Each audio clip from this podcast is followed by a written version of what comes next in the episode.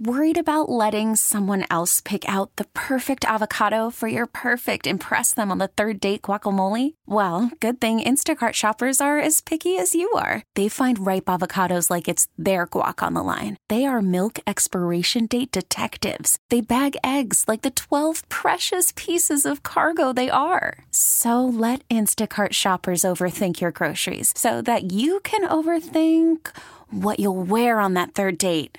Download the Instacart app to get free delivery on your first three orders while supplies last. Minimum $10 per order, additional term supply.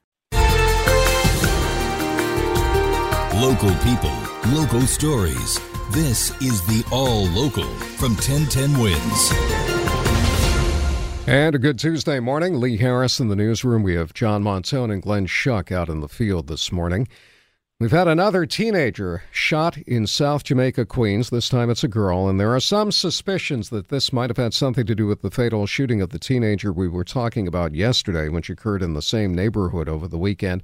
Glenn Schuck is in South Jamaica with what we know so far. Glenn? Well, the NYPD, Lee, certainly has their hands full here with both of these cases now. And what they've done is uh, moving quickly here have given us video and photos of three suspects they say are wanted in connection with this uh, latest shooting yesterday. We'll have it up at 1010wins.com. And sources telling us this uh, intended target of the gunfire here at New Dawn Charter High School was a witness in uh, Saturday's killing of 14 year old Amir Griffin just a couple of miles from here. So uh, this target was not hit, but this 16 year old girl was. She was clipped in the shoulder uh, when this happened outside of the school about 4 p.m. yesterday. And we caught up with this guy, Edward Smith, who saw it all go down. When the two shots ran off, I ran out my office and saw everybody running all over the place. That's what I heard.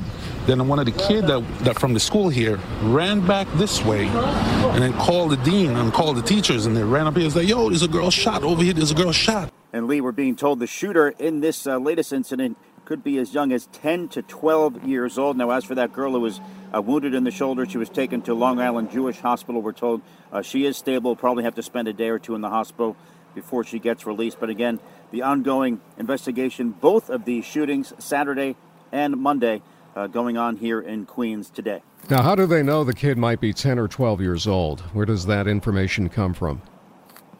Uh, two sources, really. Well, I guess their initial uh, video, of course, of that too, and they're also based on some of what they're uh, getting investigative wise from talking to witnesses like Mr. Smith, that we spoke to, and uh, other students here. Now, again, that would be kind of concerning since this is a high school, and what would a 10 or 12 year old be here? But again, that's the information that we're getting that uh, it is someone who was outside of the school when school let out and was waiting for this particular person who apparently was a witness in Saturday's shooting. So again, 10 to 12 years old, if you can believe that. That's who they believe pulled the trigger. But three suspects in all, though, that are looking for here uh, in this latest gunfire yesterday. All right, Glenn Schuck live from South Jamaica this morning. Over in Cambria Heights, Queens, there was an older man. He was just trying to walk to the library.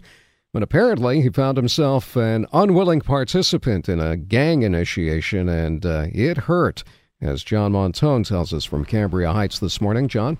And Lee, if uh, getting into one of the street gangs requires beating up someone who can't fight back, well, these two teenage thugs are on their way to great gang uh, careers. 79 year old Joseph Bonaventure spoke to CBS 2 News from his hospital bed, and he says he first heard one of the teenagers shout, Get him.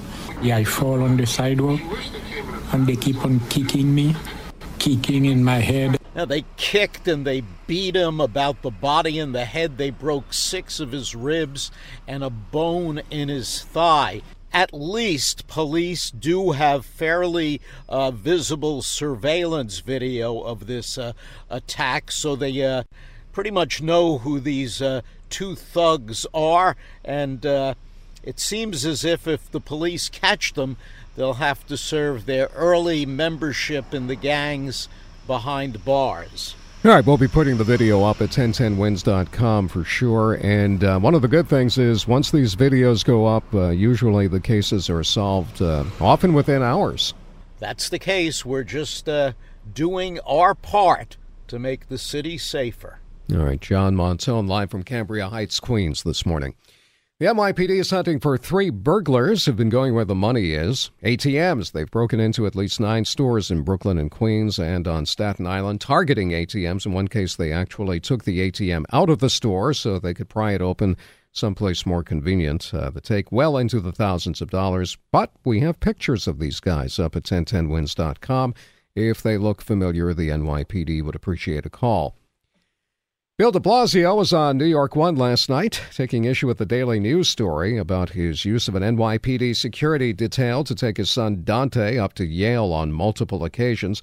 First and foremost, the mayor says it wasn't his call. I didn't come up with the security rules. I didn't come up with the idea of how a police detail works or what they cover or what they don't. From the beginning, the NYPD said, look, your whole family is at risk, and we need to cover each person according to the specifics of each time. You know, it varies with time according to what they see out there in the world. But there were specific threats, and they were responding to those threats. Now, the Daily News quoted sources who said there were no known threats. The mayor is blaming that story on disgruntled workers. The carriage horses Mayor de Blasio promised to get rid of when he was first running for office are still here, of course, although a bit more restricted than before, and they will be still more restricted under an animal rights bill expected to pass the City Council tomorrow. This bill would prevent carriage horses from working when it gets up to 80 degrees or at any point when the combination of temperature and relative humidity gets above 150. Carriage drivers were at City Hall yesterday arguing that work stoppages actually hurt the horses' well being and health. Drivers say under these rules, the horses would have been prohibited from leaving the stables on 17 days instead of the two that they had to stay in this past summer. The bill up for a vote tomorrow would also ban the sale of foie gras in the city.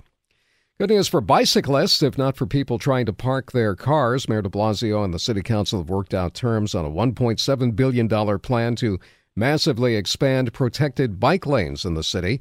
Council Speaker Corey Johnson admits it's an effort to break the car culture in the city. The plan calls for building another 250 miles of protected bike lanes, up from the current 126. The bill is expected to pass the council tomorrow, and while the mayor had some concerns initially, he now says he will sign it. City Councilman Michael Blake unhappy with how the NYPD handled a disturbance at the Jay Street Metrotech subway station over the weekend. He says video plainly shows an officer punching a teenager. Let's be clear. If the roles were reversed and a black person or a Latino person punched somebody, let alone punched a cop in the face, there would be no confusion what would happen to them. The NYPD says a cop was punched, although there's no video of that apparently. Five people were arrested. Blake wants the cop seen punching the teenager to be arrested. Thanks for listening to the All Local from 1010 WINS. And for the latest news, traffic, and weather, tune to 1010 WINS. Visit 1010wins.com or download the radio.com app to take us with you wherever you go. T-Mobile has invested billions to light up America's largest 5G network from big cities to small towns, including right here in yours. And great coverage is just the beginning. Right now, families and small businesses can save up to 20% versus AT&T and Verizon when they switch. Visit your local T-Mobile store today.